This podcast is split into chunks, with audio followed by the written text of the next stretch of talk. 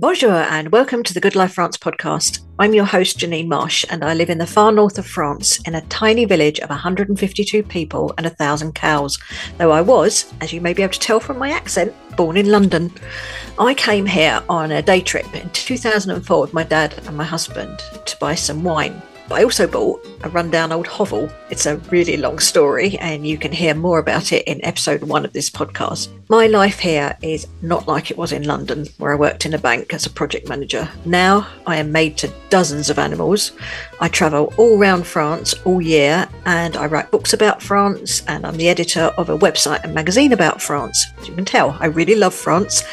When I'm not writing or traveling or looking after animals, I love to share what I discover with you on this podcast alongside my partner, Olivier Geoffroy.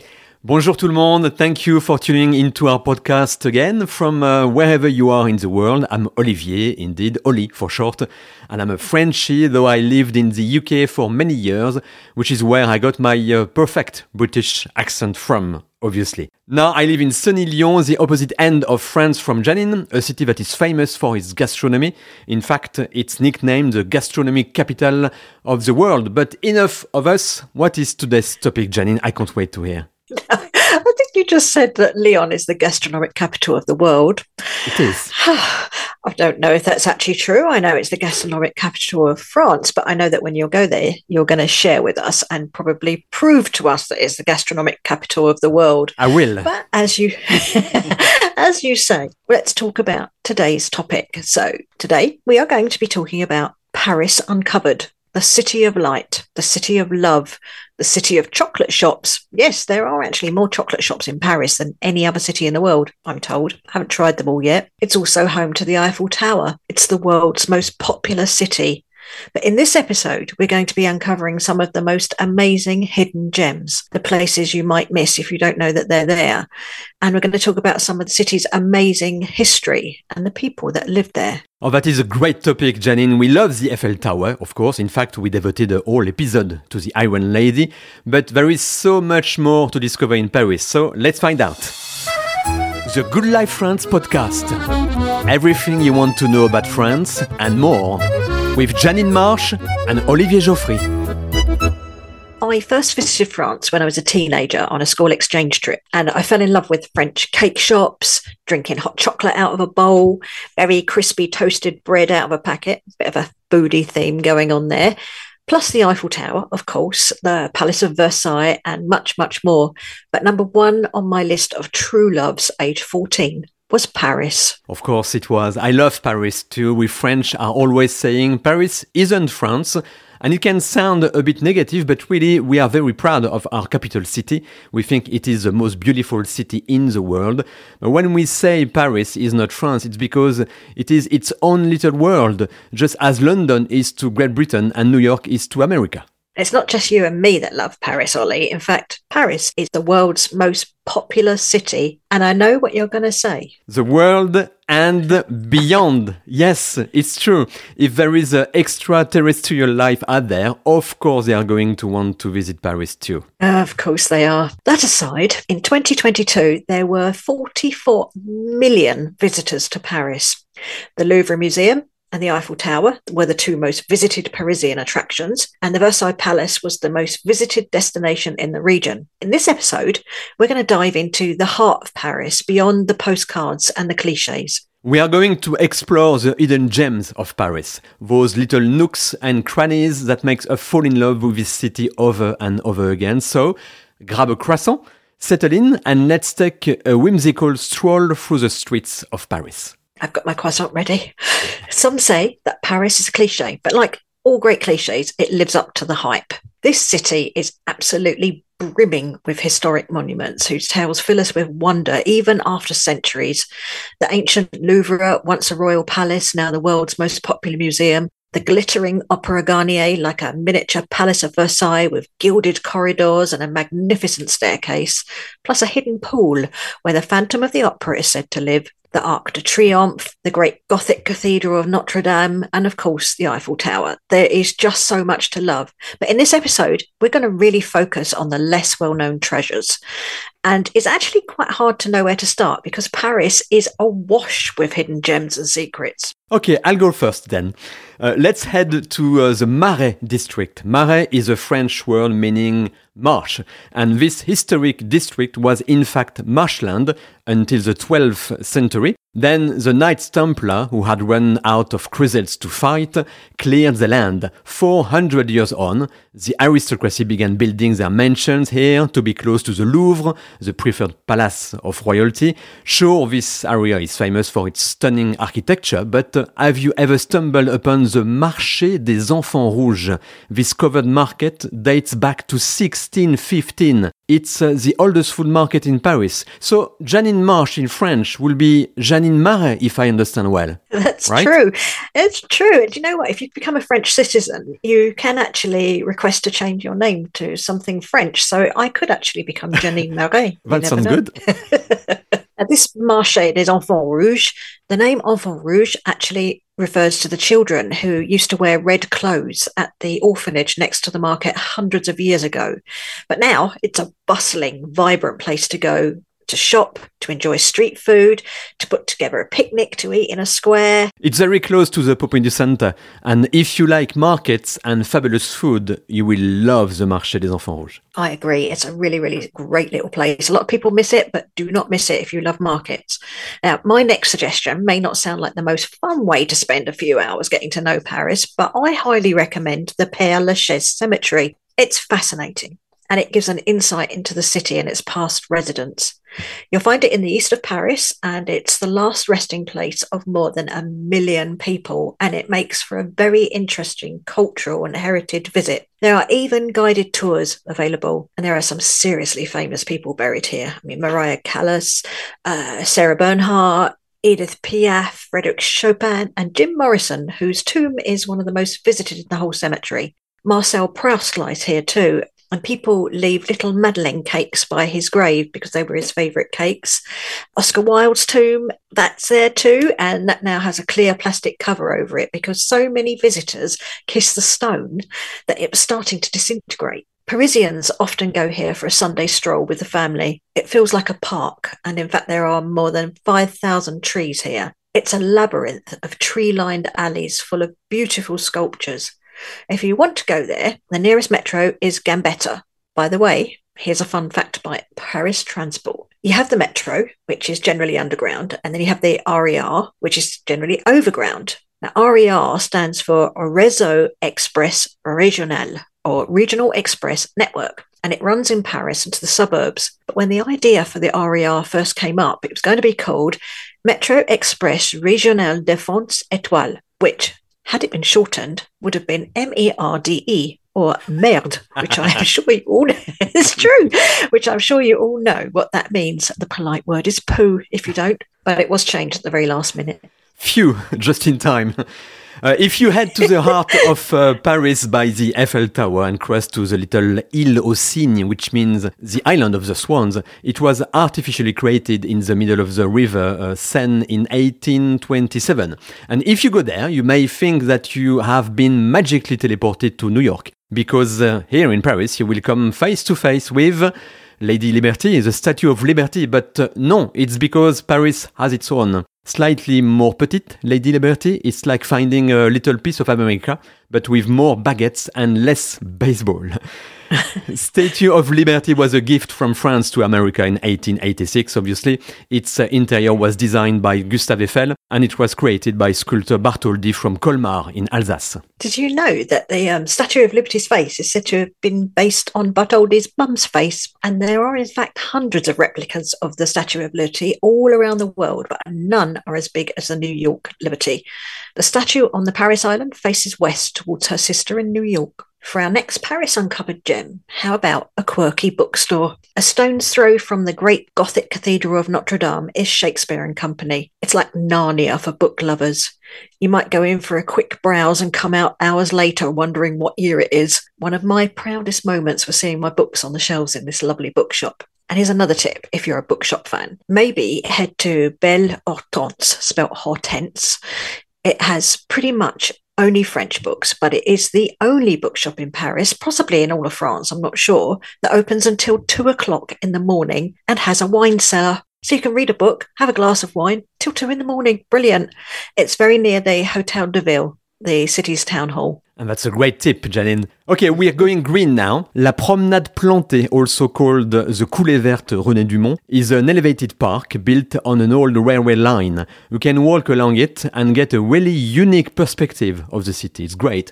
The railway line was built in the mid 1800s and ran above the streets of Paris. It was abandoned in 1969 as bigger trains were introduced and someone had the genius idea to turn these aerial tracks into a park. In fact, the High Line Park in Manhattan, New York, was inspired by the Paris project. The aerial walkways are quite wide, filled with trees and plants, ponds and benches, and outdoor gyms even. The track runs for 4.5 kilometers from Opéra Bastille to Bois de Vincennes, and that's one of my favorite parts of Paris. I love that too. I remember waiting for a train at Gare de Lyon once, and I had a couple of hours to wait for the next one. And I just decided to wander with my suitcase. And then I, I saw these stairs leading up, and I thought, oh, I wonder what's up there. And I went wandering up there. And it was just absolutely beautiful. It, it was this promenade. It was really, really lovely. Very green, like you say. And next on my list of favourites is also a green paradise. It's called the Square du Vert Galant. It's a charming little park located at the western tip of the Ile de la Cité. You'll get stunning views there over the Seine, and the square owes its name to King Henry IV, born in 1553 and grandfather of Louis XIV. Henri was nicknamed the Vert Galant because of his numerous mistresses, even as he got older. Apparently, people used to say, Oh, he's always green despite his great age. Though, since he died in 1610, when he was only 57 years old, it wasn't really a great age, but I suppose for those days it was. The square is about 8 metres, 25 feet below the ground floor of the Pont Neuf nearby, which, as another tip, Pont Neuf is actually the oldest bridge over the Seine in Paris, even though it's called the New Bridge. It's the natural level of the land here, so it floods quite easily, and it's overlooked by a statue of Henry IV sitting on a horse. The square is filled with lots of trees and plants and wild birds. Ducks and moorhens come up there, and Parisians love to come here for a romantic stroll and for the fabulous view over the Seine with the Louvre in the background. Okay, now, have you ever heard of Nicolas Flamel's house? It's slightly more famous now due to Harry Potter because uh, Nicolas Flamel made an appearance in Harry Potter and the Philosopher's Stone. He made the Philosopher's Stone, an object capable of turning metal into gold and granting immortality with its elixir of life. The house is a restaurant now and even has a Harry Potter menu, obviously. This building dated back to 1407 at uh, 51 Rue de Montmorency is the oldest stone house in the city. Nicolas Flamel, the real man, lived here. It's thought he was born in uh, 1330 and he worked as a bookseller and it's believed he was obsessed with an ancient book uh, about alchemy written in Hebrew. A legend developed that he translated the ancient manuscript uh, and discovered the secret of immortality and the philosopher's stone. He lived uh, to be 88 years old, pretty old for those days, which probably influenced that story as well. As an additional piece of trivia, a street named for him, Rue Nicolas Flamel, near the Louvre, intersects with the Rue Pernelle, named for his wife, he married in 1368, and who is also in the Harry Potter film. And talking about roads is another fun fact about Paris. There are no traffic stop signs in the city at all. There used to be one in the 16th arrondissement, the French word for Paris district, but it was removed in 2016, making Paris a rare case of a capital city without a single stop sign. And a bit more trivia because I know you like it. Highways leaving Paris are numbered clockwise from 1 to 16. For example, the A1 goes to Lille in the north, the A6 to Lyon in the south, all the way around until you get to the A16 to Calais in a different part of the north. We are so well organized in France. Oh, you so are. It's true. The French are very well organized. I'm not going to argue with that. I just love how Paris has such a long, rich history and that you can find traces of it absolutely everywhere. Whenever I get time, I love to go to Paris. It's about two hours away on the train for me in the north of France.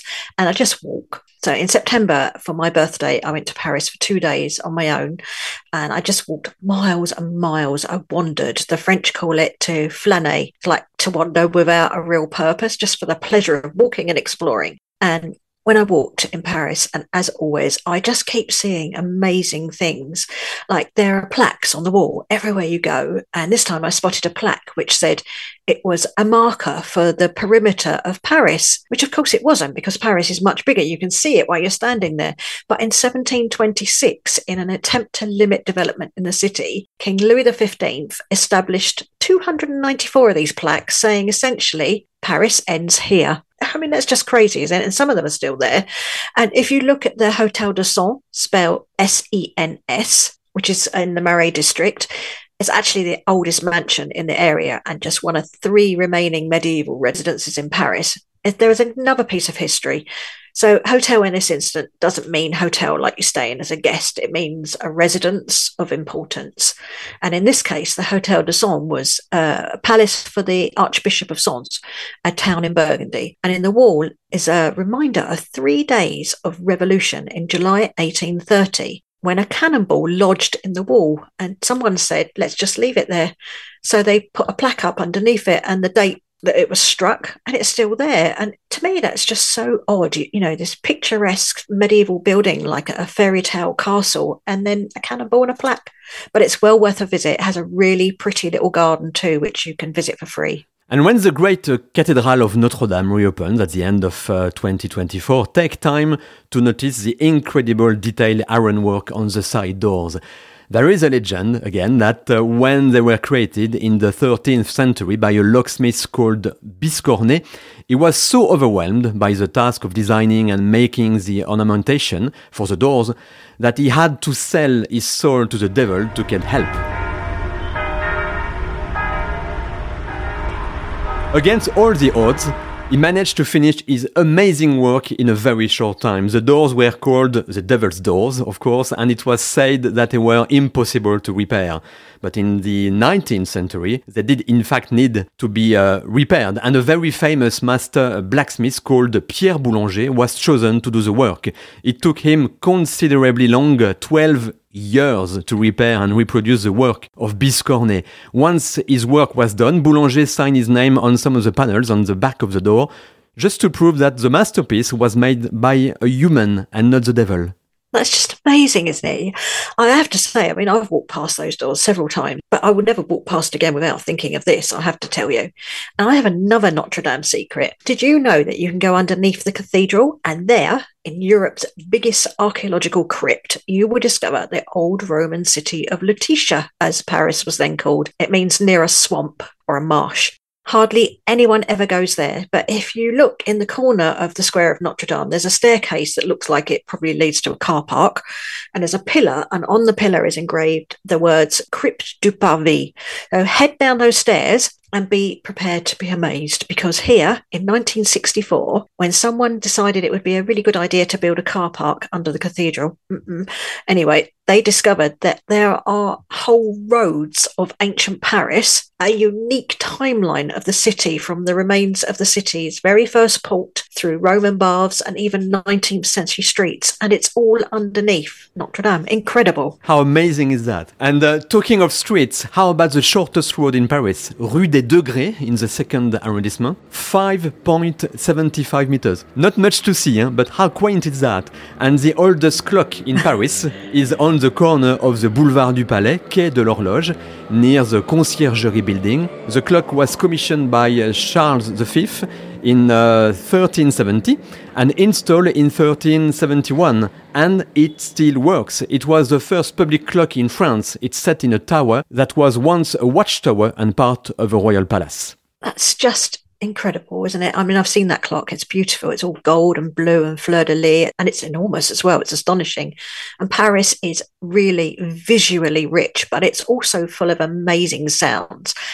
I me, I love to go to Paris cafes. You get this layer of sound when you go to a popular cafe. People laughing, you know, like the low hum of conversation, the servers calling out, you know, un café allongé, and depending where you are, the sounds of the locality, like the bells of Notre Dame or another church, the hum of traffic, tour buses, and the sound of the, you know them reading out names and stuff, and the noise of a market or the metro passing beneath your feet, cars driving on For me, it's just incredible. So, why do we all love Paris? It's not just the landmarks, it's the little moments. Finding a jazz band playing in a cozy cafe or in a cobblestone alley. It's the smell of fresh pastries from a boulangerie. There are more than 1,700 of them in Paris, so you've got a lot of choice. It's a sunset view from the bridge over the Seine. Paris really is a city where every street corner has a story. Well, mes amis, that's all for today's episode of uh, Paris Uncovered. I hope you've enjoyed our jaunt through the city's lesser known treasures.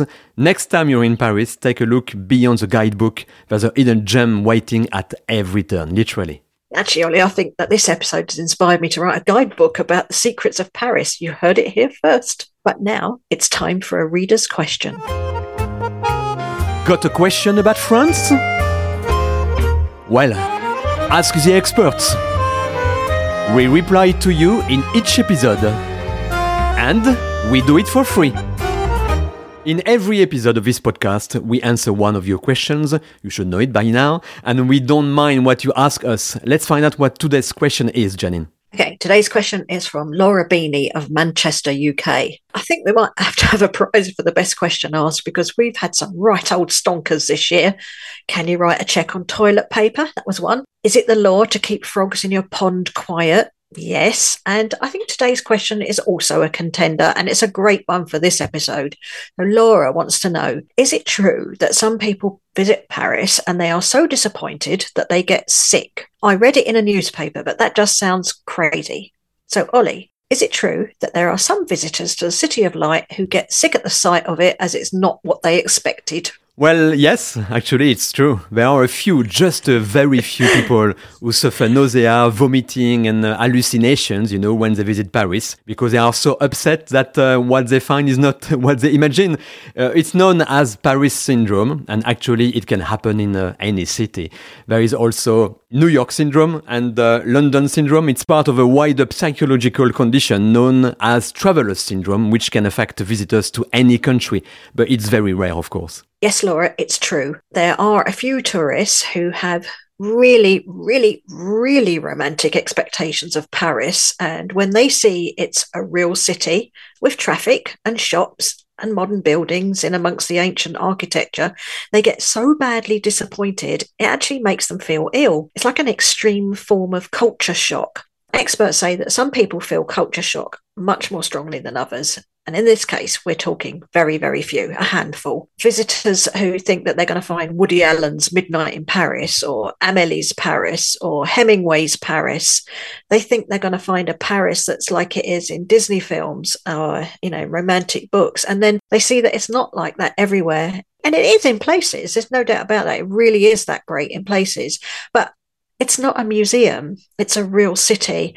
And some people are so shocked, it can actually make them feel ill I have to say, Paris has the opposite effect on me and on most people. The Paris that I love isn't the Paris of influencers and Disney.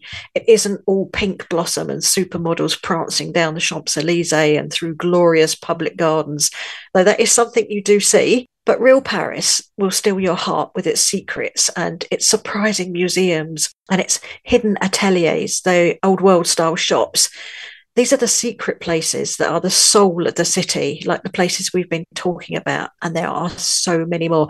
I tell you what, Ollie, I'm so going to write that book, you know. I'm very looking forward to reading it already. uh, thanks so much for that question, Laura. If you also have a question for us, feel free to send it to Janine at thegoodlifefrance.com or via our podcast newsletter. And if there is a topic you want to know more about, let us know. This is the Good Life France podcast. Oh là là Le podcast The Good Life France. Thank you. A huge merci beaucoup to everyone for listening to our podcast from all around the world. And uh, as usual, an enormous thank you for sharing the podcast with your friends and family. We're uh, grateful when you do that. You've been listening to Janine Marsh and me, Olivier Geoffroy. You can find me at parischanson.fr. And you can find me and heaps of information about France, where to visit, culture, history, recipes, everything France at thegoodlifefrance.com. And there you can also subscribe to the podcast, to my weekly newsletter about France, and totally brilliant, totally free magazine, which you can read at magazine.thegoodlifefrance.com. But for now, it's time for me to say a very happy new year to you, this being the first podcast of 2024, and au revoir. And bonne année to everybody. Goodbye from me. Speak to you soon. The Good Life France podcast. Available on all podcast platforms, on thegoodlifefrance.com and on parischanson.fr. The most beautiful French songs of the 40s, 50s and 60s, only on Paris Chanson. Available on your mobile, smart TV, computer and smart speaker 24 7. Visit parischanson.fr to find out more. That's P A R I S C H A N S O N dot F R.